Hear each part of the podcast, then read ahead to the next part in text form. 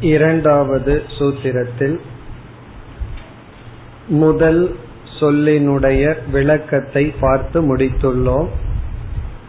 அடுத்த இரண்டு சொற்களினுடைய விசாரத்துக்கு வர வேண்டும்.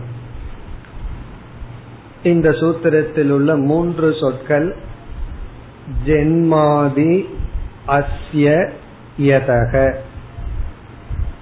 யதக எந்த பிரம்மத்திடமிருந்து அஸ்ய இந்த உலகத்தினுடைய ஜென்மாதி பிறப்பு ஸ்திதி லயம் தோன்றியுள்ளதோ அதுதான் இந்த சூத்திரத்தினுடைய சாரம்.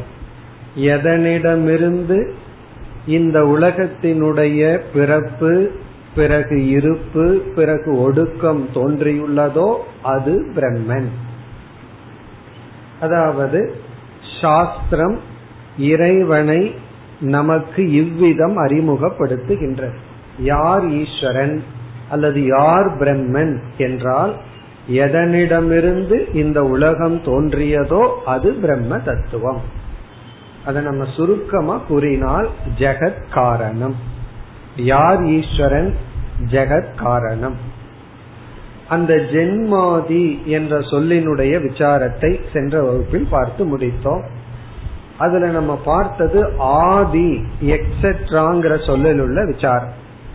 ஜென்மம் முதலியன என்ற இடத்தில் ஜென்மம் ஸ்திதி லயம் இதை நாம் எடுத்துக்கொண்டோம் யாஸ்கர் என்ற ரிஷி கூறிய ஆறு விதமான விகாரத்தை எடுத்துக்கொள்ளவில்லை காரணம் அந்த விகாரம் ஸ்தூல பூதத்திற்காக பேசப்பட்டது. நம்முடைய ஸ்தூல உடல் தான் அது பிறந்து மாறிக்கொண்டே இருந்து வளர்ந்து தேய்ந்து மடிகின்றது.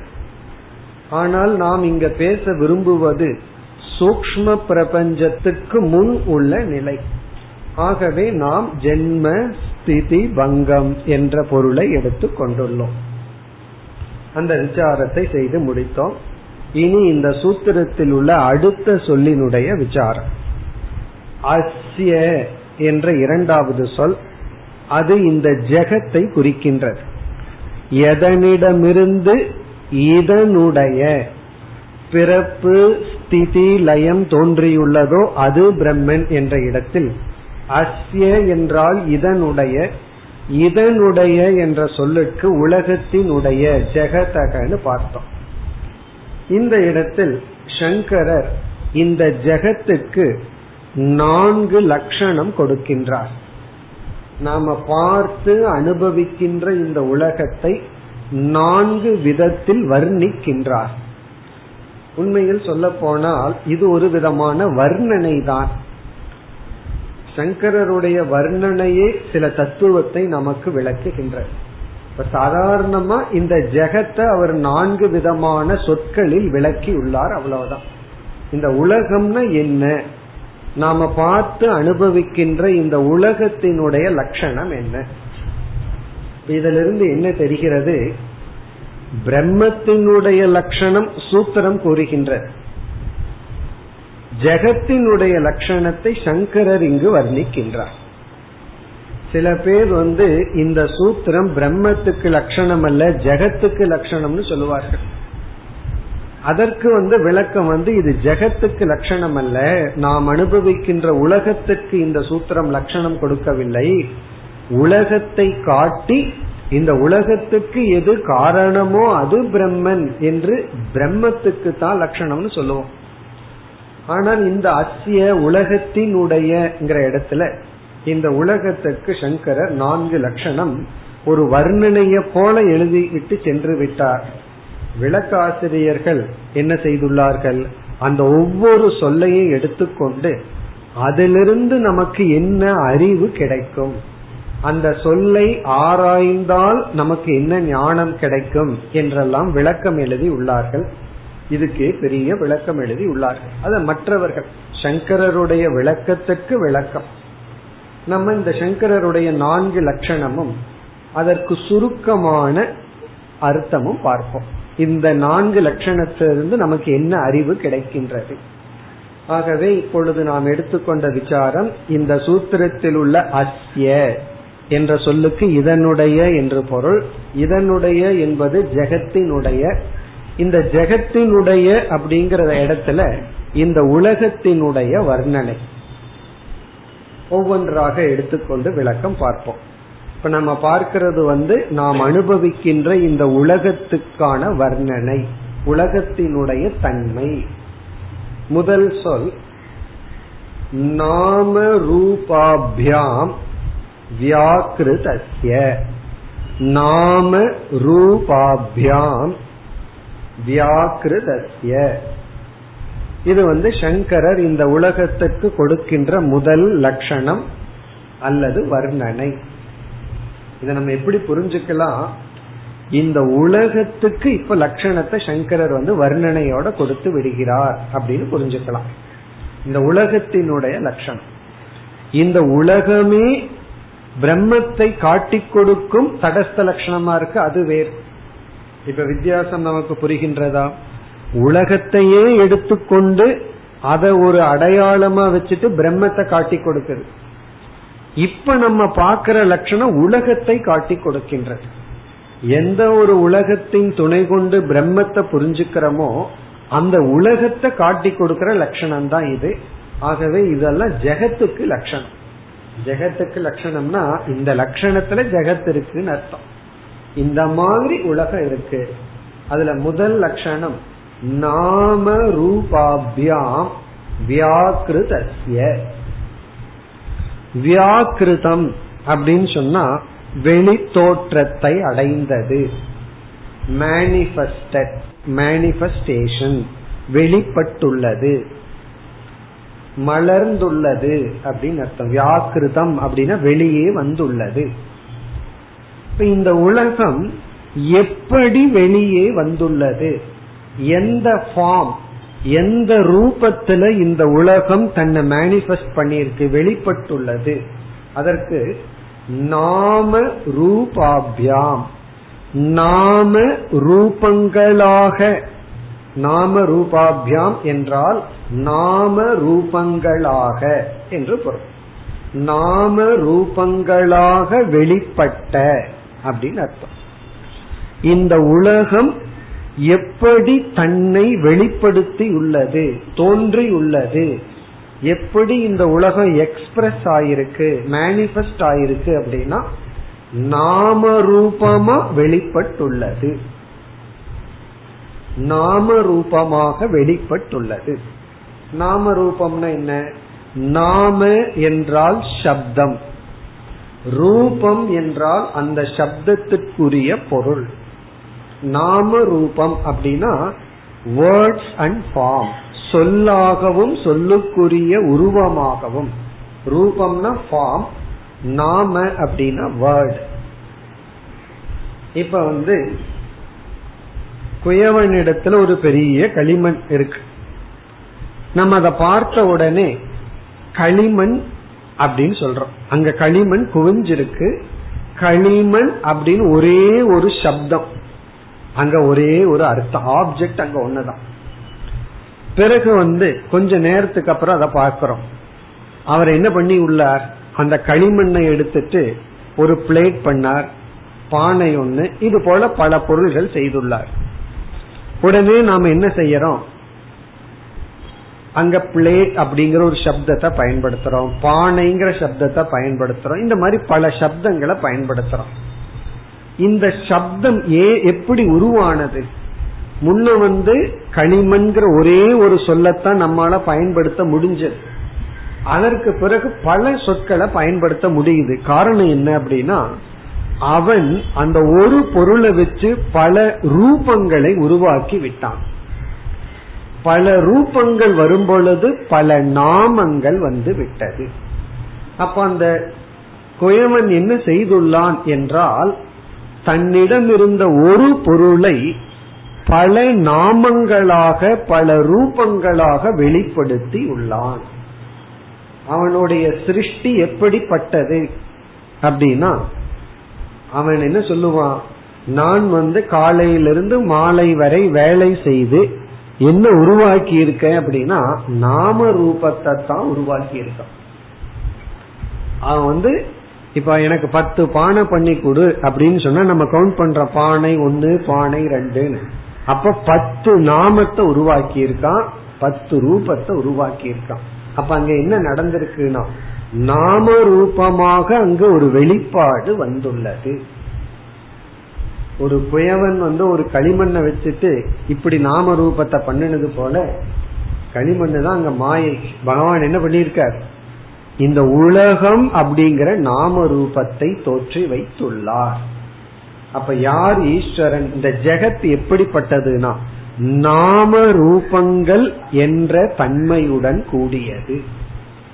இந்த ஜெகத்து வந்து நாம ரூபந்தான் இந்த உலகம் வந்து வெறும் சவுண்ட் அண்ட் ஃபார்ம் அது வெறும் சப்தம்தான் வெறும் உருவந்தான். நல்லா விசாரிச்சு பார்த்துட்டே இருந்தோம். விசாரம் பண்ணிட்டே இருந்தோம் அப்படின்னா கடைசியில இந்த உலக நாம ரூபத்துலதான் நிற்கும். பிறகு இந்த நாம ரூபந்தான் இந்த உலகம் அப்படின்னு சும்மா சங்கரர் என்ன பண்ணிருக்கார் அஸ்ய உலகத்துக்கு இந்த உலகத்தினுடையங்கிற சொல்ல விளக்கிறதுக்கு நாம ரூபமாக வெளிப்பட்டுள்ள இந்த உலகத்தினுடைய எழுதியிருக்கார். இனி இதுல இருந்து என்ன கருத்து நம்ம டிரைவ் பண்றோம்னு பார்ப்போம். இதுல இருந்து என்ன கருத்து உள்ள மறைஞ்சிருக்கு? ரெண்டு விஷயத்தை விளக்காசிரியர்கள் சொல்கிறார்கள். அவர்கள் சொல்கின்ற முதல் கருத்து இதம் ஜெகத்து இந்த உலகம் சேதன கர்த்திருக்கம். அறிவுடைய ஒருவனால் உருவாக்கப்பட்டிருக்க வேண்டும். இதம் ஜெகத்து இந்த உலகம் சேதன கர்த்திருக்கம். சேதனம்னா கான்சியஸ் அறிவுடைய கர்த்திருக்கம் அப்படின்னா அறிவுடைய ஒருவனால் உருவாக்கப்பட்டிருக்க வேண்டும். அப்படின்னு என்ன? சுவாவவாதம் எல்லாம் கிடையாது. சும்மா அப்படியே வந்துடுது அப்படின்னு சொல்ல முடியாது. அறிவுடைய ஒருவனால் உருவாக்கப்பட்டிருக்க வேண்டும். காரணம் என்ன? நாம ரூபாத்ம கத்துவார் நாம ரூபமாக இது இருப்பதனால். கடவது பானையை போல. நாம ரூபாத்மகத்வா எந்த ஒன்று நாம ரூபமாக இருக்கின்றதோ அது அறிவுடைய ஒருவனால் உருவாக்கப்பட்டிருப்பதை நாம் அனுபவத்தில் பார்க்கின்றோம். இந்த எக்ஸாம்பிளை கடவது பானையை போல. ஒரு குயவன் பல ரூபங்களை பல நாமங்களை உருவாக்கி உள்ளான் என்றால் அதிலிருந்து என்ன தெரிகிறது? பல நாமங்கள் பல ரூபங்கள் தானாக உருவாவதில்லை. அதை உருவாக்க ஒரு அறிவுடையவன் தேவை. அதனாலதான் ஏதாவது ஒரு நியூ ப்ராடக்ட் கண்டுபிடிக்கப்பட்டால் உடனே அதுக்கு பெயர் சூட்டுறோம் புதிய குழந்தை வந்தா உடனே என்ன பண்றோம்? அடுத்தது என்ன? என்ன பேர் வச்சிருக்கீங்க? ஒரு ரூபம் வந்தா ஒரு நாமம் தேவைப்படும். அதே போல ஒரு புதிய புதிய மெஷின் புதிய எக்யூப்மெண்ட் ஒரு இன்வென்ஷன் வந்ததுன்னு சொன்னா அந்த இன்வென்ஷனோட என்ன வருது? ஒரு பெயரும் சேர்ந்து வரும். அதுக்கு பேரே வைக்கல அப்படின்னா சொல்லுவார்கள் பேரில்லா பெருமாள்னு சொல்லிடுவார்கள். பேரிலும் சொல்லிட்டு உடனே பெருமாள்னு சொல்லிடுறாங்க அப்படி நாம ரூபம்ங்கிறது பிரிக்க முடியாது. இப்ப எதெல்லாம் நாம ரூபத்தோடு இருக்கோ அதெல்லாம் அறிவுடைய ஒருவனால் உருவாக்கப்பட்டிருக்க வேண்டும். அப்ப சங்கரர் இந்த உலகத்துக்கு நாம ரூபமாக இருக்கிறது என்று சொல்வதிலிருந்து இந்த உலகத்துக்கு அறிவுடைய உலகத்தை செய்த அறிவுடையவன் ஒருவன் இருக்கின்றான்ங்கிறது நமக்கு தெரிகிறது. இது ஒரு கருத்து. பிறகு இதே நாமரூபாத்மகத்துவாத் நாமரூபாபியாம் வியாக்கிருத்தியன்னு சங்கரருடைய விளக்கத்திற்கு இனி ஒரு பாயிண்ட் இனி ஒரு விஷயத்தையும் இந்த வாக்கியத்திலிருந்து நம்ம அடைகின்றோம். அது இதம் ஜெகத்து இந்த உலகமானது மித்தியா சொரூபம் இது மித்தியா சொரூபமாக இருக்கிறது. மித்தியா என்ற தன்மையுடன் கூடியதாக இருக்கின்றது. காரணம் என்ன? நாம ரூப ஆத்மகத்துவா. இது நாம ரூபமாக இருப்பதனால். இந்த உலகம் மித்தியா என்ற தன்மையுடன் கூடியதாக உள்ளது. காரணம் இது நாம ரூப சொரூபமாக இருப்பதனால். இந்த களிமண் உதாரணத்தையே எடுத்துக்குவோம். இப்ப வந்து ஒரு பத்து கிலோ களிமண் எடுத்துட்டார். எடுத்துட்டு ஏதோ பண்ணியிருக்கார். பத்து பொருள் பன்னெண்டு பொருள் பண்ணியிருக்கார். பனிரெண்டு பொருள் செய்ததற்கு முன் ஒரே ஒரு நாமம் ஒரே ஒரு ரூபம். களிமண் அப்படின்னு தான் அங்க பேச முடியும். அதுக்கு மேல பேசுறதுக்கு ஒண்ணு இல்லை. களிமண் ஒரே ஒரு பொருள். இப்ப நம்ம வந்து பத்து அல்லது பனிரெண்டு சப்தம் வந்திருக்கு பனிரெண்டு உருவம் வந்திருக்கு. அதையெல்லாம் இப்ப மறுபடியும் எடை போட்டோம் அப்படின்னா அதுவும் அதே பத்து கிலோ தான் இருக்கு. இப்ப அதே களிமண் எடையில ஒரு மாற்றமும் இல்லை. ஆனா பனிரெண்டு பொருள்கள் பனிரெண்டு சப்தங்கள் வந்திருக்கேன்னா அது என்ன? எப்படி நம்ம புரிஞ்சுக்கிறோம்? இந்த நாம ரூபம் அப்படிங்கிறதுக்கு வெயிட்டே கிடையாது. அது வந்து மித்தியா. பிறகு அவன் ஒரு வார்த்தைய சொன்னா கேட்ட உடனே எனக்கு உள்ள எல்லாம் பிபி ஏறிடுதுன்னு சொல்றான். அது எப்படி? அந்த வார்த்தைக்கு வெயிட் இல்லைன்னா இப்படி வருமானா அந்த வெயிட்டை கொடுத்ததே நம்ம தானே நம்ம தான் அந்த வார்த்தைக்கு வெயிட்டை கொடுத்து அதனாலதான் அது பெருசா எடுத்துக்காத அப்படின்னு சொல்லுவாங்க யாராவது ஏதாவது சொன்னா அது பெருசா எடுத்துக்காத அப்படின்னு என்ன அர்த்தம்? அதுக்கு நீ வெயிட் கொடுக்காத அப்படின்னு அர்த்தம். அதுக்கு வெயிட் கொடுத்தோம் அப்படின்னா அது தலையில அமர அமர தலையில எவ்வளவு வெயிட் தான் தாங்க முடியும்? காலையில ஒரு சொல்ல தாங்கலாம் சில பேர் சொல்லுவாங்க காலையில இருந்து பாக்குற நீ சொல்லிட்டே போற. இதுக்கு மேல என்னால தாங்க முடியலன்னு சொல்லுவாரு அப்படின்னு என்ன பத்து வார்த்தையினுடைய வெயிட்டை தான் தாங்க முடிஞ்சது. அதுக்கு மேல என்னால வெயிட்ட தாங்க முடியல. இதனோட அர்த்தம் என்னன்னா வெயிட் இல்லாததுக்கு வெயிட்ட கொடுத்திருக்கிறோம் அப்படின்னு அர்த்தம். அதுதான் சம்சாரம். இப்ப நாம ரூபத்துக்கு வெயிட் இல்லை அப்படின்னா ரியாலிட்டி கிடையாது இங்க வெயிட் இது கொஞ்சம் ரியாலிட்டி அதுக்கு உண்மை கிடையாது. அது வெறும் கற்பனை தான். அப்படி ஒரு உருவம் அப்படி ஒரு நாமம் அது எப்படி பொய்னு தெரியுதுன்னா அந்த உருவத்தை உடைச்சா நாமமும் போயிடும் பிறகு அங்க இருக்கிற பொருள் அதே தான் அப்படி எது நாம ரூபமோ அது நித்தியா ஒரு இடத்துல நாம ரூபம் மட்டும் உற்பத்தி ஆயிருக்கு அப்படின்னா அங்க எதுவுமே உண்மையில உற்பத்தி ஆகல அப்படின்னு அர்த்தம். தண்ணீர்ல இருந்து அலைகள் வந்திருக்குன்னா அங்க தண்ணீர் தான் இருக்கு. அலைகள் வந்து போயிருக்கு அப்படின்னா நாம ரூபங்கள் வந்து சென்றன. அப்படின்னா உண்மையிலேயே எதுவும் வரல எதுவும் போகல. நம்ம அனுபவத்துக்கு ஏதோ வந்து போன மாதிரி இருக்கு அவ்வளவுதான். அனுபவத்துக்கு இருக்கு.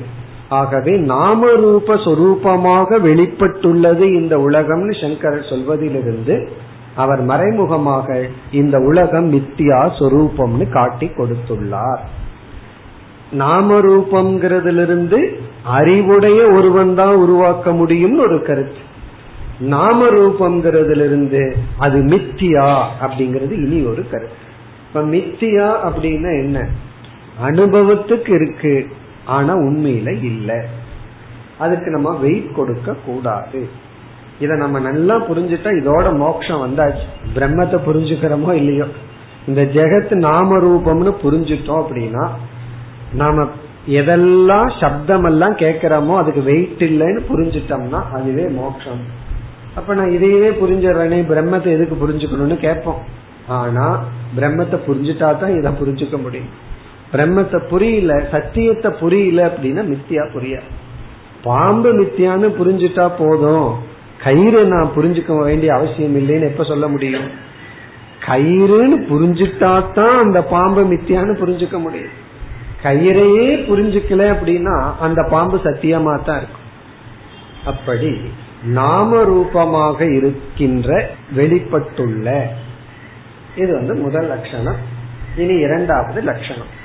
இந்த இடமெல்லாம் பார்த்தோம் அப்படின்னா சங்கரர் ஒரே வரியில அழகா எழுதிட்டு போயிட்டார். அதோட முடிஞ்சது. விளக்காட்சியர்கள் சும்மா இருக்கிறதுல அதை எடுத்து ஒவ்வொன்னா எடுத்து அதுக்குள்ள என்ன நுணுக்கம் இருக்கு? சங்கரரே யோசிச்சிருக்க மாட்டார். இப்படி எல்லாம் நான் யோசிச்சனா இந்த இடத்துல அப்படின்னு. அந்த அளவுக்கு விளக்கம் எழுதி உள்ளார்கள். இனி இரண்டாவது லட்சணம். சங்கரர் கொடுக்கிற இரண்டாவது லட்சணம் இந்த உலகத்திற்கு அநேக அநேக கர்த்திரு அநேக கர்த்திரு போக்திரு சம்யுக்தஸ்ய. அநேக கர்த்திரு போக்திரு சம்யுக்தஸ்ய. இதெல்லாம் என்னன்னா இப்படிப்பட்ட உலகம். அவ்வளவுதான். நாமரூபமாக வெளிப்பட்ட இந்த உலகத்தினுடைய சிருஷ்டி ஸ்திதி லயம் யாரிடம் இருந்து வந்ததோங்கிறது போல அநேக கர்த்திரு போக்திரு சம்யுக்தஸ்ய. சம்யுக்தஸ்யன கூடி உள்ள. சம்யுக்தஸ்யன கூடியுள்ள உலகம் சேர்ந்துள்ள உலகம். இந்த உலகம் எப்படிப்பட்டதாக இருக்கிறதுனா அநேக கர்த்திரு போக்திரு அநேகம் நமக்கு தெரியும். ஏக்கம்னா ஒண்ணு அநேகம்னா பல. பலவிதமான எண்ணிக்கைக்கு அற்ற அதிகமான கணக்கிட முடியாத கர்த்திரு போக்திரு கர்த்தாக்களும் போக்தாக்களும் கூடி உள்ள அநேகமான கர்த்தாக்களும் போக்தாக்களும் கூடியுள்ள இந்த உலகம். அப்ப இந்த உலகத்துக்கு இனியொரு லட்சணம் கணக்கற்ற கர்த்தாக்களும் போக்தாக்களும் இருப்பதுதான் உலகம். அதாவது இந்த உலகத்தை பகவான் படைச்சு அதுல வந்து எந்த உயிரினமும் இல்லைன்னு வச்சுக்கோமே. பிறகு அதை எதற்கு படைக்கணும். யார் அதை பார்க்கிறா யார் அனுபவிக்கிறா அதுக்கு அதனால இருந்த என்ன இல்லாம இருந்த என்ன அப்போ உலகம்னு சொன்னாவே அங்க ஏதாவது ஒரு உயிரினம் இருந்து உயிரினம் இருந்தா மட்டும் போதாது அது இருந்து ஏதாவது பண்ணணும். செய்தா மட்டும் போதாது அந்த பலனை வேற அனுபவிக்கணும். அப்போ உலகம்னு ஒண்ணு இருந்தா ஏதாவது செஞ்சு அதனுடைய பலனை அனுபவிக்கணும். அப்படி இந்த உலகத்தினுடைய நேச்சர் இயற்கை என்ன அப்படின்னா விதவிதமான கர்த்தாக்களும் போக்தாக்களும் கூடியுள்ளதாக இருப்பது. இது ஒரு ஃபேக்ட் இப்படி இருக்கிறது தான் உலகம். சில பேர் சொல்லுவார்கள் எனக்கு மனம் சஞ்சலமா இருக்குன்னா. அதுல இருந்து என்ன சொல்லணும் அப்ப உனக்கு மனசு இருக்குன்னு அர்த்தம். அவ்வளவுதான். ஏன்னா சஞ்சலமா இருக்கிறது மனசினுடைய நேச்சர். அதை நம்ம குறை சொல்லக்கூடாது. அது சாமிஜி சொல்லுவார். கண்ணு பார்க்குதுன்னு சொல்லி கம்ப்ளைண்ட் பண்ண கூடாது காரணம் என்ன? அது பார்க்கணும். அதுக்காகத்தான் அது. டாக்டர்கிட்ட போய் டாக்டர் எனக்கு காது கேக்குது அப்படின்னு சொன்னோம்னா கண்ணு பார்க்குது காது கேக்குதுன்னா அது எதுக்கு எங்கிட்ட வந்தீங்கன்னா இதெல்லாம் இப்படி செய்யுது அதுக்காக உங்ககிட்ட வந்த அப்படின்னா டாக்டர் என்ன சொல்லுவார் தெரியுமோ? நீங்க பார்க்க வேண்டிய டாக்டர் வேறேன்னு சொல்லுவார். காரணம் என்ன? கண்ணு பார்க்குதுன்னா அது கண்ணு பார்க்கறதுக்கா காது கேக்குதுன்னா அது அப்படித்தான். அப்படி இந்த உலகம் எப்படின்னா கர்த்தா போக்தாவாக இருக்கிறது தான் உலகமா. அதனாலதான் உலகத்திலிருந்து விலகியவர்கள் யாருன்னா கர்த்திருத்துவ போக்திருத்துவத்தை தியாகம் செய்தவர்கள். அதான் சந்நியாசம்ங்கிறது. அப்ப உலகம் இஸ் ஈக்வல் டு கர்த்தா போக்தா. இந்த உலகம் எல்லாம் இப்படி இருக்கே. ஒருத்தன் எனக்கு இதை பண்ணிட்டு இதை பண்ண பண்ணுன்னு சொல்றானே. நான் இதை அனுபவிக்கிறேன் அனுபவிக்கிறேன்னு சொல்றானேன்னா அதுதான் உலகம். அப்படி சொல்லாம இருந்தா தான் ப்ராப்ளம் அப்படி சொல்லாம இருந்தா ஒன்னா பைத்தியமா இருக்கணும் இல்ல ஞானியா இருக்கணும். ஆகவே கர்த்தா போக்தாவாகத்தான் இந்த உலகம் இருக்கும். அப்படின்னு என்ன ஒருத்தன் பாவம் பண்ணுவான் இனி ஒருத்தன் புண்ணியம் பண்ணுவான் ஒருத்தன் சுகமா இருப்பான் ஒருத்தன் துக்கமா இருப்பான். சில பேர் வந்து கடவுள் ஒருத்தர் இருந்தா எதுக்கு இத்தனை பேர் சுகம் அடையணும்? ஒருத்தர் சுகத்தை அனுபவிக்கணும். ஒருத்தர் ஏன் துக்கத்தை அனுபவிக்கணும்? ஒருத்தர் ஏன் இதை பண்ணணும் அதை பண்ணணும்னு கேள்வி கேட்பார்கள். பிறகு அவங்களிடமே திருப்பி கேட்டா சரி என்னதான் பண்ண சொல்றேன்னு கேட்டா பதில் கிடையாது. அப்படி இருக்கிறது தான் உலகம். இப்ப உலகம்னா கர்த்தா போக்தா சுரூபம். அதனாலதான் ஆத்ம தத்துவத்தை எல்லாம் உபதேசிக்கும் பொழுது ந கந்தி ந ஹன்யதே அப்படிங்கிற உபதேசம் வருது. அதாவது இது எதையும் செய்வதில்லை எதனுடைய பலனையும் அனுபவிப்பதில்லை. கடோபனிஷத்துல எப்படி வந்தது? கீதையிலையும் பகவான் அப்படித்தான் சொன்னார். அதாவது ஹந்தா சேன் மன்னியதே கந்தும். ஏன் இப்படி உபதேசிக்கிறார் பகவான் அப்படின்னா உலகம் அப்படின்னா கர்த்தா போக்தா. ஆத்மஸ்வரூபத்தை விளக்கும் பொழுது அது கர்த்தாவும் அல்ல போக்தாவும் அல்ல. பிறகு இந்த கருத்திலிருந்து இந்த அநேக கருத்து போக்திருங்கிற இடத்திலிருந்து நமக்கு என்ன இனி ஒரு கருத்து கிடைக்கின்றது என்றால் ஹிரண்ய கர்ப்பனில் ஆரம்பித்து அனைத்து ஜீவராசிகளும் சில தேவதைகளா இருக்கலாம் இந்திரனா இருக்கலாம் அல்லது வாயு தேவனா இருக்கலாம் அல்லது யம தர்மராஜாவா இருக்கலாம் அனைத்து தேவதைகளும் ஹிரண்ய கர்ப்பன் ஆரம்பித்து எல்லா தேவதைகளும் இந்த உலகத்தை படைத்தவர்கள் அல்ல. தேவதாதயக ந சிருஷ்டி கர்த்தாரக தேவதைகள் இந்த உலகத்தை படைத்தவர்கள் அல்ல. அவர்கள் இந்த உலகத்தினுடைய படைப்புக்குள் இருப்பவர்கள். ஆகவே நம்ம வந்து தேவதா பிராப்தி மோக்ஷம் அல்ல அதான் கருத்திங்க. தேவதைகள் அல்லது இரண்ய கர்ப்பன் போன்றவர்கள் இந்த உலகத்தை படைத்தவர்கள் அல்ல.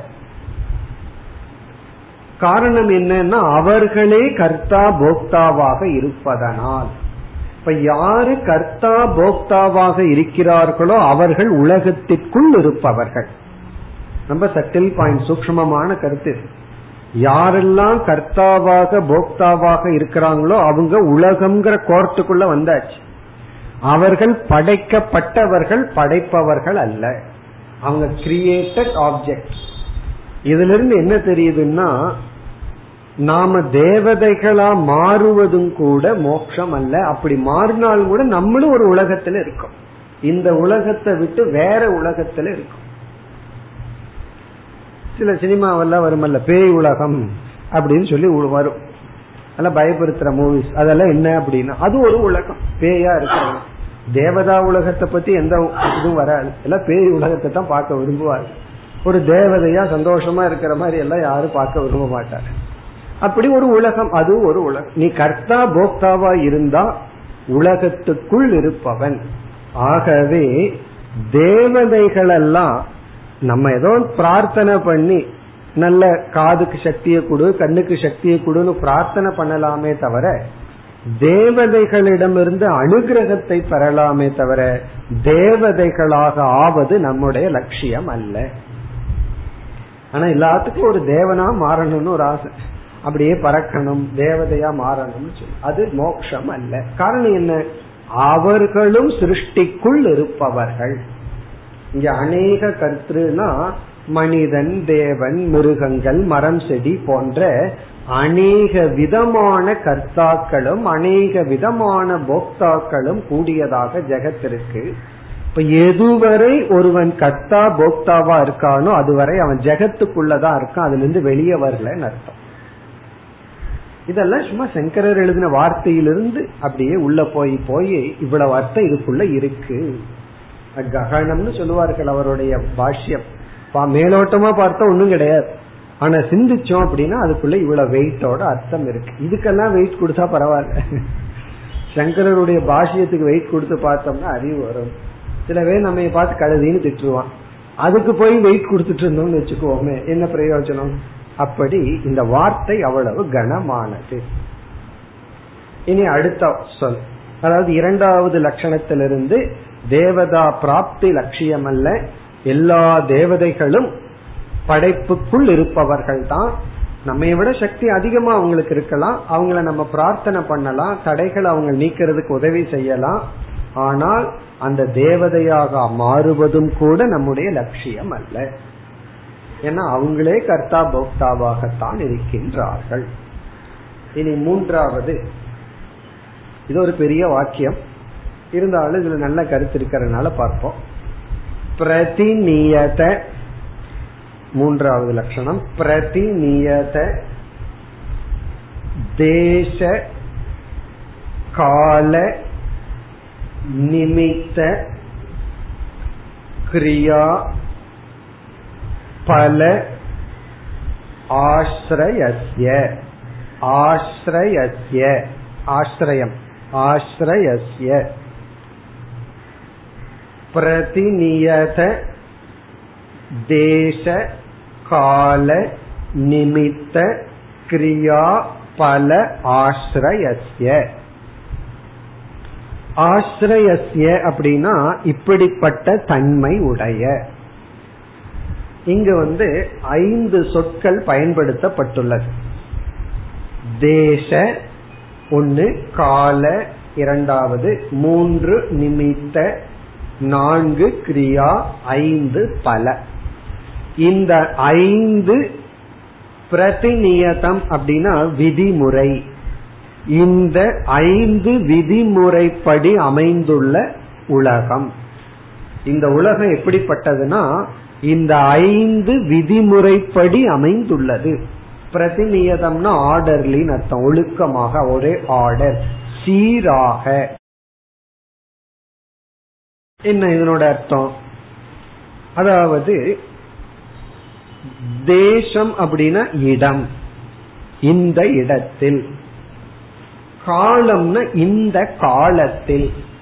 இந்த இடத்துல இந்த காலத்துல.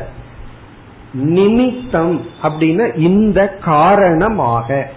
நீ என்ன நிமித்தமா இங்க வந்த அப்படின்னு சாதாரணமா பேசுவோம். அப்படின்னா காரணம். நிமித்தம்னா காரணம்.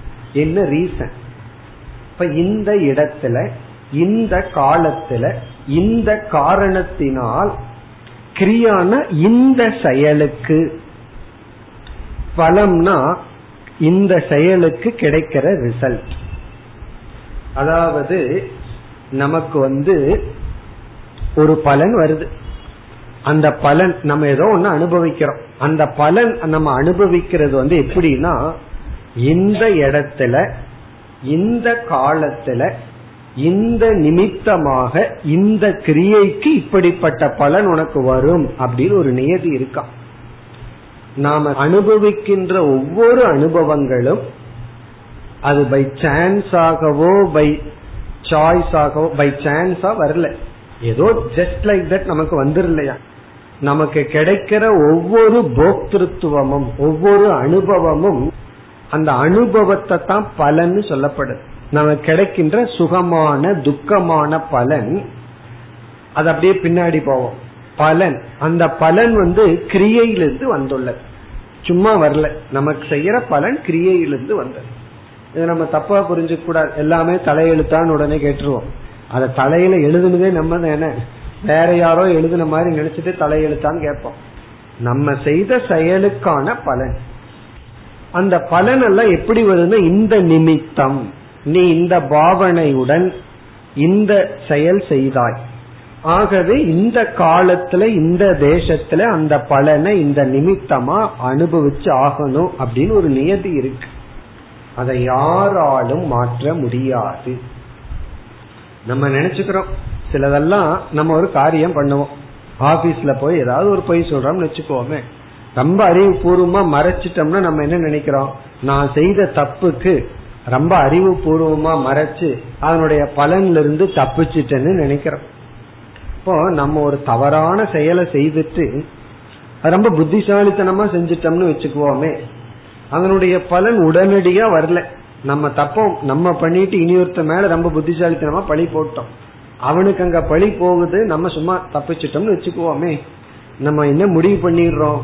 என்னுடைய அறிவு கூர்மையினால நான் செஞ்ச கர்மத்தினுடைய பலனிலிருந்து தப்பி கொண்டேன் நான் செஞ்ச கர்மம் பண்ணிட்டேன் ஆனா நான் அதுல மாட்டிக்கல அப்படின்னு சொல்லுவோமே அந்த வார்த்தையை தானே பயன்படுத்துறோம். நான் தப்பிச்சிட்டேன் நான் வந்து அதுல இருந்து சிக்கி கொள்ளவில்லை இதுதான் இங்க சங்கரர் வந்து நெகேட் பண்ற நீ அப்படி நினைச்சிட்டு இருக்கிற ஆனா வீட்டுல போனா அதுக்கு வந்து வேற ரூபத்துல உனக்கு கிடைக்கும்.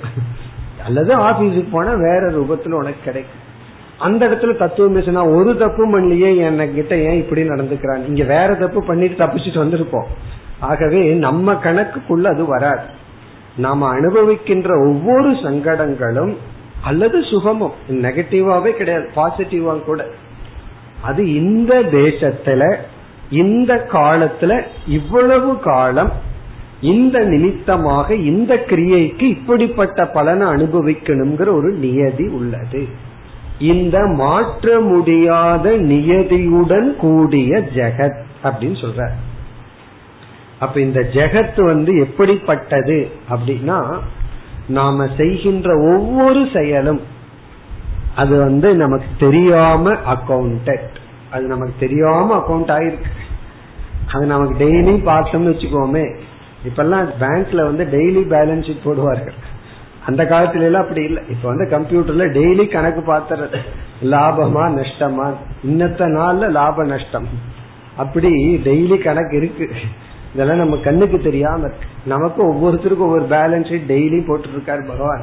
அதத்தான் இங்க சங்கரர் சொல்ற அவரவர்களுடைய கர்ம பலன் இந்த இடத்துல இந்த காலத்துல இந்த நிமித்தமா இப்படி அனுபவிச்சாகணுங்கிற விதி மாற்ற முடியாமல் இருக்கின்றது. இந்த அறிவு எதற்காக நம்ம அடையணும்? இத தெரிஞ்சு என்ன பண்ணணும் அப்படின்னா நம்முடைய வாழ்க்கைக்கு நம்ம ரெஸ்பான்சிபிலிட்டி எடுத்துக்கணும்னு அர்த்தம். உண்மையிலேயே கர்மா தேரி வந்து நமக்கு நம்முடைய செயலுக்கு நம்மை பொறுப்பை கொடுக்கின்றது. ரொம்ப பேர் அது அப்படியே தப்பா புரிஞ்சுக்கிறாங்க. கர்மா தேரி வந்து கர்ம வினைன்னு சொல்லி பொறுப்பிலிருந்து நம்மை நீக்கி விடுகிறதுன்னு நினைச்சிடறோம். அப்படி அல்ல. ஹண்ட்ரட் பர்சன்ட் எனக்கு நான் தான் ரெஸ்பான்சிபிள் அப்படிங்கிற ஒரு அவேர்னஸ் கொடுக்கறதா தான் இந்த கர்ம தத்துவம். இங்க வந்து ஐந்து விதிமுறைப்படி அமைந்துள்ள இந்த உலகம். இப்ப இதற்கு வந்து இதுல இருந்து என்ன அறிவை சங்கரர் நமக்கு கொடுக்கிறார்னா இப்படியெல்லாம் நடக்கணும் அப்படின்னா இந்த அனைத்து விதிகளையும் ஒருவன் அறிந்து செயல்படுத்த வேண்டும்.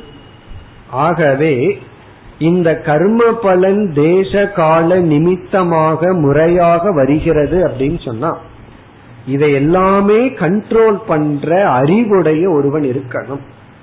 இப்ப வந்து ஒரு பெரிய ஃபேக்டரி கம்பெனி இருக்குன்னு வச்சுக்கோமே அதுல பத்தாயிரம் பேர் வேலை செய்கிறார்கள். அதுல ஒரு மாசம் முடிஞ்ச உடனே ஒருவன் வந்து சம்பளம் வாங்கிட்டு வர்றான். அந்த சம்பளம் பார்த்தோம் அப்படின்னா அவன் வந்து எவ்வளவு மணி நேரம் வேலை செஞ்சிருக்கான் அந்த வேலைக்கு ஓவர் டைம் ஏதாவது பண்ணிருக்கானா இதெல்லாம் சேர்ந்து கால்குலேட் பண்ணி அவனுக்கு சம்பளம் வருது. அதுல இருந்து நம்ம என்ன தெரிஞ்சுக்கிறோம்? இவனுடைய ஒவ்வொரு மணி நேரமும் அங்க வந்து வாட்ச் பண்ணப்பட்டிருக்கு. அங்க அதையெல்லாம் கவனிச்சு மானிட்டர் பண்ற ஒரு சிஸ்டம் இருக்கு. யாரோ ஒருவர் இவனை கவனிச்சு அந்த என்டையர் சிஸ்டம் கம்பெனில என்ன ஆகுது? சும்மா ரேண்டமா இருக்கிற ஏதோ போனோமா வேலை செஞ்சோமா வந்தோமான்னு இல்லாம இவனுடைய ஒவ்வொரு கர்மமும் அங்கு வந்து குறிக்கப்பட்டுள்ளது. அப்படி எல்லாம் இருக்கே. கம்பெனிக்குள்ள போகும்போது நம்ம உள்ள போனோம் அப்படின்னு அங்க ஒன்று மிஷின் இருக்கும். அதுல அட்டண்டன்ஸ் கொடுத்துட்டு போகணும். மனுஷங்கிட்ட கொடுத்தா பிரைட் பண்ணிடுவோம்னு அங்க ஒரு மிஷினை வச்சிருக்காங்க. உள்ள போறதுக்கும் வெளியே வர்றதுக்கும்.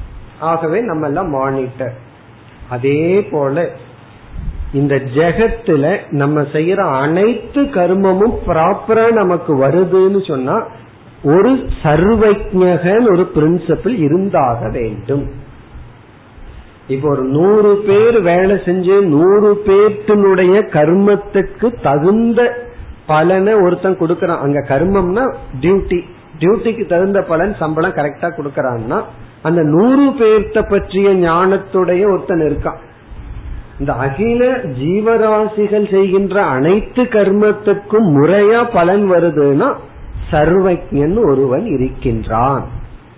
ஆகவே இந்த வாக்கியத்துல சங்கரர் நமக்கு சொல்ற கருத்து வந்து சர்வஜக ஈஸ்வரக. அந்த பிரம்மன் சர்வஜன் காரணம் என்னன்னா நியதமாக பிரதிநியதமான தேச கால நிமித்த கிரியா பலத்துடன் இந்த உலகத்தை அமைத்திருப்பதனால் இந்த என்டையர் வேர்ல்டு ஒரு ஒரு நியதியுடன் செல்வதனால் நியதி இல்லாமல் இருக்கிறதுலையும் கூட ஒரு நியதி இருக்கு. இந்த பாடி வந்து ஒரு நியதிப்படி ஆர்டரா இருக்கு. அது டிசார்டர் ஆகிறதுலையும் கூட ஒரு ஆர்டர் இருக்கு. அப்படித்தான் டிசார்டர் ஆகும். அதனாலதான் அதுக்கு டாக்டர்ஸ் இருக்காங்க அதுக்கு மெடிசின்ஸ் இருக்கு. ஆகவே நம்ம எதை டிசார்டர்னு நினைக்கிறோமோ அதுலயும் ஒரு ஆர்டர் இருக்கு. இப்ப எல்லாமே நியதிப்படி இருக்கு. ஆகவே இந்த நியதிகளை எல்லாம் கண்காணித்து அறிகின்ற அறிவு உடையவன் பூர்ணமான ஞானத்தை உடையவன். இப்ப ஈஸ்வரனுக்கு லட்சணம் ஈஸ்வரக சர்வஜக அல்லது பிரம்ம சர்வஜ தத்துவம். காரணம் என்ன அப்படின்னா இந்த இதுதான் காரணம். பிரதிநியத தேச கால கிரியா பல ஆசிரியத்துவார். நியமமான தேச கால நிமித்தமாக பலன் கிடைப்பதனால். இதெல்லாம் சுத்தி வளர்ச்சி சொல்றோம். சுருக்கமா சொல்லணும்னா நம்ம செய்யற ஒவ்வொரு செயலும் கண்காணிக்கப்பட்டு அதற்குரிய பலன் வருவதனால் இப்படி எல்லா ஜீவராசிகளும் அவரவர்களுக்குரிய கர்ம பலன் கிடைப்பதனால் இதையெல்லாம் கண்காணித்து அறிகின்ற ஈஸ்வரன் ஒருவன் இருக்கா இருந்தாக வேண்டும். இனி அடுத்தது நான்காவது. மனசா அபி மனசா அபி அச்சிந்திய அச்சிந்திய ரச்சனாரூபஸ்ய. மனசா அபி அச்சிந்திய ரச்சனா ரூபஸ்ய இது ஒரு அழகான லட்சணம் இந்த உலகத்துக்கு. அதாவது இந்த உலகம் வந்து எப்படி படைக்கப்பட்டுள்ளது அப்படின்னு கொஞ்சம் ஆராய்ச்சி பண்ணி யோசிச்சுட்டே போனோம் அப்படின்னா அது நம்முடைய புத்திக்கு எட்டாமல் போயிருமா? மனசா அபி மனதினாலும் கூட. இங்க மனசா அப்படின்னா நம்முடைய எவ்வளவுதான் அறிவு ஓட சிந்திச்சாலும் கூர்மையான புத்தியினாலும் கூட அச்சிந்தியம் அப்படின்னா எட்டாத. அச்சிந்தியம்னா எட்டாதன்னு அர்த்தம்.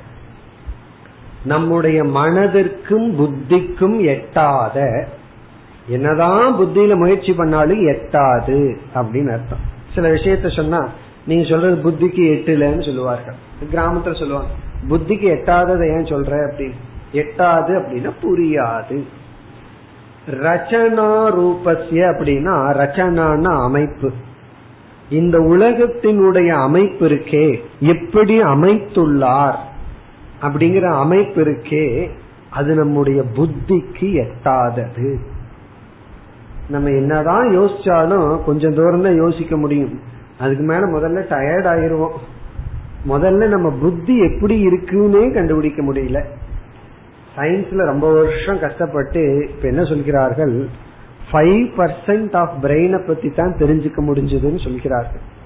இன்னொரு ஐநூறு வருஷம் ஒர்க் பண்ண என்ன சொல்வார்கள் தெரியுமோ? ஒரு பர்சன்ட் தான் கண்டுபிடிக்க முடிஞ்சதுன்னு சொல்லுவார்கள் இப்படி சயின்ஸ் மேல போக பர்சன்டேஜ் குறைஞ்சிட்டு வரும் முன்ன என்ன சொன்னார்கள்? பிப்டி பர்சன்ட் சயின்ஸ் பிரெயினை பத்தி தெரிஞ்சிட்டோம்னு சொன்னார்கள். இப்ப அப்படியே குறைஞ்சிட்டு வர்றாங்க. கடைசியில ரொம்ப புத்தி வந்ததுன்னா ஒரு பாயிண்ட் போட்டு இன்பினிட் ஜீரோ போட்டு அந்த ஒரு பர்சன்ட் தான் தெரிஞ்சிடுதுன்னு சொல்லுவார். இந்த என்ன தெரியுதுன்னா அதிகமா யோசிக்க யோசிக்க அதனாலதான் ஒரு ப்ராவர்பே இருக்கு. அதிகமா யோசிக்க யோசிக்க என்ன ஆகும்னா அதிக அறிவு வர வர நாலேஜ் வந்து இன்க்ரீஸ் ஆக இக்னோரன்ஸ் எக்ஸ்பேண்ட் ஆகுதுன்னு சொல்லுவார்கள். Expansion of knowledge is equal to expansion of ignorance சொல்லுவார் ஒண்ணுமே தெரியாதவனுக்கு எல்லாம் தெரியும் நினைச்சிட்டு இருப்பான். அறிவு வர வரத்தான் அவன் தெரியாதுன்னு சொல்லுவான். அதனாலதான் ரொம்ப புத்திசாலியான டாக்டர்கிட்ட போனா தெரியாதுன்னு சொல்லுவார்கள். எனக்கு இது தெரியாது. ஆர்டினரி ஆள்கிட்ட போங்க. தனக்கு எல்லாம் தெரிஞ்ச மாதிரி ஒரு மருந்து எழுதி கொடுத்துருவார் கொஞ்சம் நல்ல டாக்டர்கிட்ட போனா இது எனக்கு தெரியாது. வேற டாக்டர்கிட்ட போங்கன்னு சொல்லுவார் அப்போ அறிவு அதிகமாக அதிகமாகத்தான் அறியாமை அதிகமாகும். சங்கரர் என்ன சொல்றாருன்னா ரச்சனா ரூபம். இந்த உலகம் எந்த மாதிரி அமைக்கப்பட்டுள்ளது அப்படிங்கறது அச்சிந்தியம். நம்முடைய புத்திக்கு எட்டாதது. மனசா எவ்வளவுதான் சிந்திச்சாலும் எவ்வளவுதான் யோசிச்சாலும் அது வந்து நம்ம புத்திக்கு எட்டாதது. அதனாலதான் இந்த உலக சம்பந்தமா ஓரளவுக்கு தான் தர்க்க ரீதியா நம்ம பதில் சொல்ல முடியும். அதுக்கு மேல லாஜிக்கு மேல லாஜிக் போனோம் அப்படின்னா நமக்கு ஆன்சர் கிடையாது. நம்மளால ஆன்சர் பண்ண முடியலன்னு சொல்லி சில பேர் என்ன சொல்லுவார்கள் அப்ப உங்ககிட்ட என்ன பெரிய பிலாசபி இருக்கு? நான் இந்த உலகத்தை பத்தி கேள்வி கேட்டா உனக்கு பதிலே சொல்ல முடியலையே. அதுக்கு மேல நீ வந்து லாஜிக்ல ட்ராப் ஆயிட்டேன்னு சொல்லுவார்கள் சங்கரர் பதில் சொல்றார் அப்படி ட்ராப் ஆகிற மாதிரி இந்த உலகம் இருக்கு. அதாவது இந்த உலகத்தை புரிஞ்சுக்க முடியல அப்படின்னு நம்ம சொல்றோம். ஏன் அப்படின்னா புரிஞ்சுக்கிறதுக்கு சக்தி இல்லாம புரிஞ்சுக்க முடியலன்னு சொல்லல. புரிஞ்சுக்க முடியாத மாதிரி இந்த உலகம் இருக்கு அதனால உலகத்தை புரிஞ்சுக்க முடியல. இந்த உலகம் எப்படி படைக்கப்பட்டுள்ளதுன்னா புரிஞ்சுக்க முடியாத மாதிரி இந்த உலகம் படைக்கப்பட்டுள்ளது.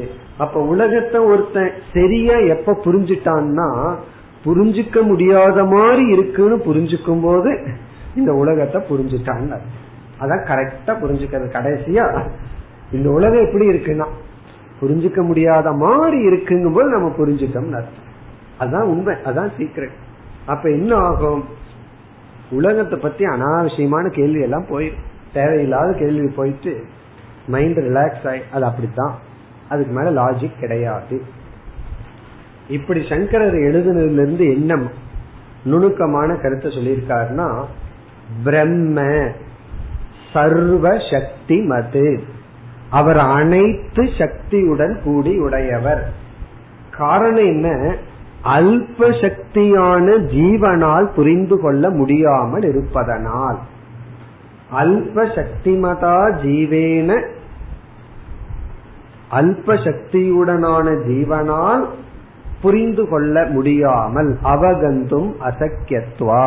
அவகந்தும்னா புரிந்து கொள்ள அசக்கியத்வாத்ன முடியாமல் இருப்பதனால். அதாவது அல்ப சக்தியான ஜீவனுக்கு ஜீவனுடைய அறிவுக்கு எட்டாமல் இதை இறைவன் படைத்ததனால் இறைவன் வந்து சர்வ சக்திமான் இறைவனை ஏன் சர்வ சக்திமான்னு சொல்றோம்னா நம்மால புரிஞ்சுக்க முடியாம இருக்குது அதனாலதான். புரிஞ்சுட்டோம். பகவானே ஏதாவது லிஸ்ட்ல போட்டுருவோம். நீ இவ்வளவுதானான்னு சொல்லிடுவோம். பகவான் அதுக்கு இடம் கொடுக்கல. அதாவது இந்த உலகத்தை இப்படித்தான் புரிந்து கொள்ள முடியாதபடி பகவான் படைச்சிருக்கிறதுனால அவர் தான் உண்மையான சக்திமான். நம்மள என்ன அல்ப அல்ப சக்தி அல்பமான சக்தி உடையவர்கள். இவ்விதம் இந்த ஜெகத்துக்கு சங்கரர் வந்து ஒரு நான்கு லட்சணம் கொடுத்து இப்படி இந்த உலகம் இருக்கு. இந்த உலகம் எப்படி இருக்குன்னா இப்படி எல்லாம் இருக்கா. நாம ரூபமாகவும் அநேக கர்த்தா போக்தாவாகவும் நியதமான கர்ம வினை உடையதாகவும் நம்முடைய புத்திக்கு எட்டாததாகவும் இருக்கிறது. இது ஒரு பெரிய சீக்ரெட் என்னன்னா புத்திக்கு எட்டாததா இருக்குன்னா புத்திக்கு எட்டியாச்சுன்னு அர்த்தம். அவ்வளவுதான். நம்ம புத்திக்கு அவ்வளவோட போதும். இதுதான் இந்த உலகம். இத்துடன் இரண்டாவது சொல்லினுடைய விசாரமும் முடிவடைகின்றது. இந்த இரண்டாவது சூத்திரத்துல மூன்று சொற்களில் ஜென்மாதி பார்த்து முடிச்சோம் அஸ்ய பார்த்து முடிச்சோம். இனி கடைசி ஒரே ஒரு சொல் ஏதக. ஏதக அந்த சொல்லுக்கு இப்பொழுது வருகின்றோம். அப்ப நம்ம வந்து இரண்டாவது சூத்திரத்தினுடைய லாஸ்ட் போர்ஷனுக்கு வந்தாச்சு. இந்த விசாரத்துடன் இரண்டாவது சூத்திரமும் முடிவடையும். யதக. யதகங்கிற சொல்லுக்கு என்ன அர்த்தம் பார்த்தோம்? எதனிடம் இருந்து ஃப்ரம் ஹூம் யாரிடம் இருந்து யாரிடம் இருந்துங்கிறதுக்குள்ள என்ன பதில் மறைஞ்சிருக்கு? பிரம்மன் தான் மறைஞ்சிருக்கு. யாரிடமிருந்து? இந்த உலகத்தினுடைய சிருஷ்டி ஸ்திதி லயம் வந்துள்ளதோ அது பிரம்மன். அதான் இந்த சூத்திரார்த்தம். ஏற்கனவே சொல்லிட்டீங்களே எதுக்கு திரும்ப திரும்ப சொல்றீங்கன்னா அந்த சூத்திரம் முடிகிறதுக்குள்ள சூத்திரார்த்தம் மனசுல பதிஞ்சிடணுங்கிறக்காக இரண்டாவது சூத்திரம் முடிகிறதுக்குள்ள இரண்டாவது சூத்திரத்தினுடைய அர்த்தம் மனசுல பதிஞ்சிடணும் இந்த நான்கு சூத்திரமும் அதனுடைய அர்த்தமும் மனசுல இருந்ததுன்னா வேதாந்தமே உள்ள இருக்குன்னு அர்த்தம். அல்லது வியாசரையே உள்ள பிடிச்சு போட்டோம்னு அர்த்தம். நம்ம புத்திக்குள்ள போட்டோம்னு அர்த்தம். இனி இந்த எதகங்கிற சொல்லினுடைய விளக்கம். எதகங்கிற சொல் காரண நிர்தேசக. நிர்தேசம்னா எக்ஸ்பிளைன்ஸ் விளக்குகிறது. காரணத்தை விளக்கும் சொல். எதக என்ற சொல் காரணத்தை விளக்குகின்ற சொல். யாரிடம் இருந்து அப்படிங்கறதுலயே காரணம் வந்தாச்சு. எதனிடம் இருந்து அப்படின்னா அங்க காஸ் காரணம் நமக்கு கிடைச்சாச்சு காரணத்தை பத்தி பேசுறோம்னு அர்த்தம். ஏன்னா எதகங்கிற சான்ஸ்கிரிட் வேர்டே காரணத்தை குறிக்குது. யாரிடமிருந்து வாங்கிட்டு வந்த அப்படின்னா இந்த பொருள் எங்கிருந்து வந்தது? இந்த பொருளுக்கான காரணம் என்ன? இந்த பொருள் உங்ககிட்ட இருக்கிறதுக்கு என்ன காரணம்? ரீசன் காரணம் என்ன? இப்ப எஸ்மாத் காரணா. எந்த காரணத்திடமிருந்து இந்த உலகம் தோன்றியதோ அது அந்த காரணமாக இருப்பதுதான் பிரம்மன். அப்படி அர்த்தம் கிடைச்சது. காரண நிர்தேசக. இப்ப காரணம் அப்படின்னு சொன்ன உடனே காரணம்னா காஸ் காரணம். காரணத்துக்கு என்ன டிரான்ஸ்லேஷன் சொல்றது? காரணம் தான் தமிழ்லயும் சான்ஸ்கிரிட்லயும் அதே வார்த்தை தான். காரணம் காஸ். காரணம் சொன்ன உடனே உங்களுக்கு உடனே என்ன ஞாபகத்துக்கு வரணும்? இவ்வளவு நாள் வேதாந்தம் படிச்சு காரணம்னு சொன்ன உடனே என்ன பிளாஷ் ஆகணும்? உபாதான காரணமா நிமித்த காரணமா? என காரணத்தை ரெண்டா பிரிச்சிருக்கோம். காரணம்னு சொன்ன உடனே உபாதான காரணம் நிமித்த காரணம்னு காரணம் இரண்டாக பிரிக்கப்பட்டுள்ளது. பானை என்ற ஒரு உருவாக்கப்பட்ட காரியத்துக்கு பானைய ப்ராடக்ட் காரியம் சொல்றோம். களிமண் உபாதான காரணம் குயவன் வந்து நிமித்த காரணம். அப்படின்னு எல்லாம் படிச்சிருக்கோம். இப்ப இந்த இடத்துல எதனிடமிருந்து எந்த காரணத்திடமிருந்து இந்த உலகம் தோன்றியதோன்னு சொன்னோமோ அந்த காரணம் வந்து உபாதானத்தை பத்தி பேசுறமா நிமித்தத்தை பத்தி பேசுறமா? அது ஒரு கேள்வி. அதெல்லாம் நம்ம ஜஸ்ட் மீனிங் பார்க்கும்போது விசாரம் பண்ணல. எதனிடம் இருந்தா பிரம்மன் சொல்லிட்டோம். பிரம்மன் தான் காரணம்னு சொன்ன உடனே இப்ப நம்முடைய கேள்வி இந்த உலகத்துக்கு காரணம் பிரம்மன். அடுத்த கொஸ்டின் அந்த பிரம்மன் வந்து எப்படிப்பட்ட காரணம்?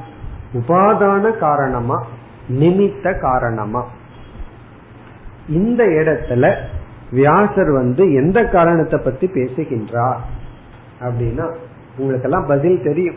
முண்டகோபனிஷத்தையே பார்த்தாச்சு. அதாவது என்ன உதாரணம் ஞாபகத்துக்கு வரும்? ஸ்பைடர் எக்ஸாம்பிள் தான் ஞாபகத்துக்கு வரும் அந்த பிரம்மன் வந்து உபாதான காரணமும் கூட நிமித்த காரணமும் கூடன்னு நம்ம பல முறை பார்த்தாச்சு.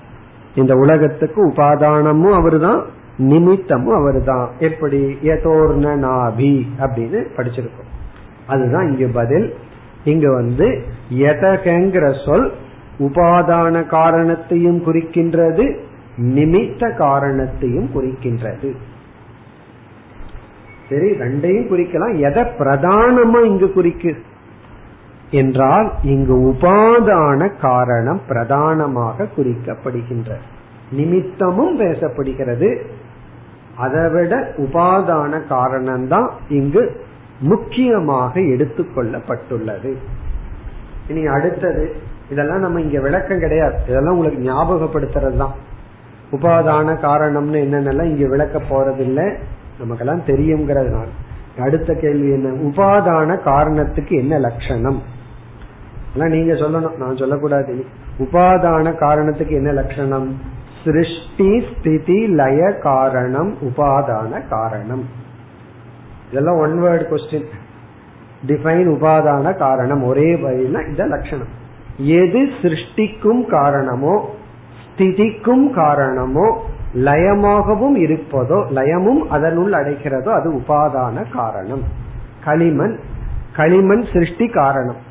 களிமண் இருக்கிற வரைக்கும் அந்த பானை இருக்கு. பிறகு மீண்டும் அந்த களிமண்ணுக்குள்ளேயே போகுது. அப்ப மூன்றுக்கும் சமமா இருக்கிறதா உபாதான காரணம். நிமித்த காரணத்தினுடைய லட்சணம் என்ன? சிருஷ்டி மாத்திர காரணம் நிமித்த காரணம். சிருஷ்டிக்கு மட்டும்தான் அது காரணம். இங்க யாரு? குயவன். குயவன் வந்து சிருஷ்டிக்கு மட்டும்தான் காரணம். அவன் சிருஷ்டியான உடனே காரணம் அதோட போச்சு. அதனாலதான் ஒருத்தன் ஒரு பொருளை நம்ம கிட்ட கொடுத்துட்டு கொடுத்ததற்கு பிறகு உடைஞ்ச அவன் பொறுப்பல்ல. காரணம் என்ன? நீ தான் சிருஷ்டி ஸ்திதி லய காரணம் நான் அவங்ககிட்ட போய் சொல்லுவோமா? ஸ்திதி காரணம் நீ தான் நீ ஒழுங்கா வச்சிருக்கணும் அவ்வளவுதான். நீ அதை ஒழுங்கா வைக்கல அப்படின்னா நான் காரணம் அதனாலதான் வந்து ஆஃப்டர் சேல்ஸ்க்கு அப்புறம் ரிட்டர்ன் இல்லைன்னு சொல்றான். நீதாயா செஞ்ச ஏன் ரிட்டர்ன் எடுத்துக்க மாட்டேன்னா நான் ஒன்லி நிமித்த காரணம். நான் ஒன்லி சிருஷ்டி மாத்திர காரணம் இந்த லாஜிக் அவன் பயன்படுத்திடுவான்.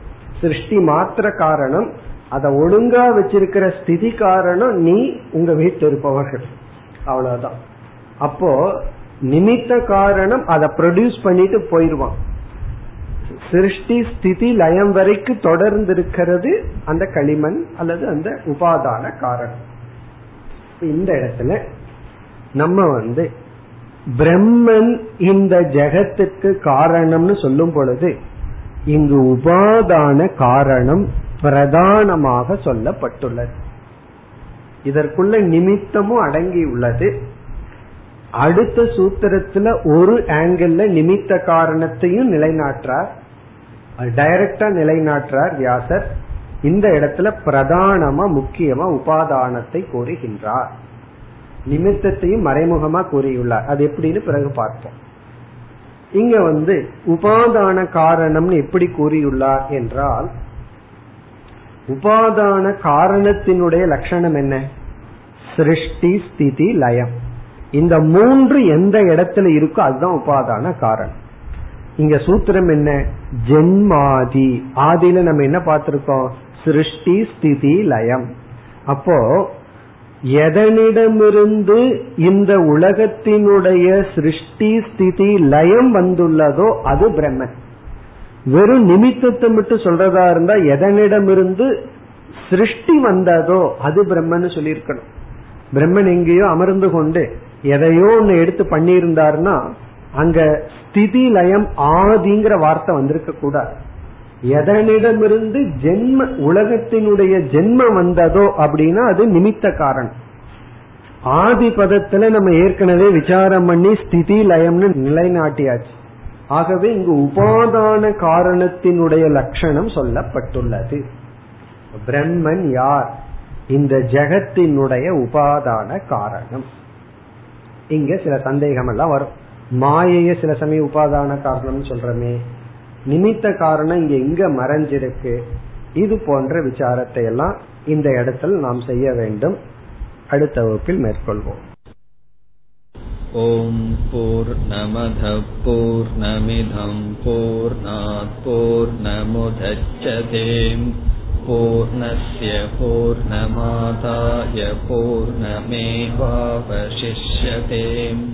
ॐ शान्ति शान्ति शान्तिः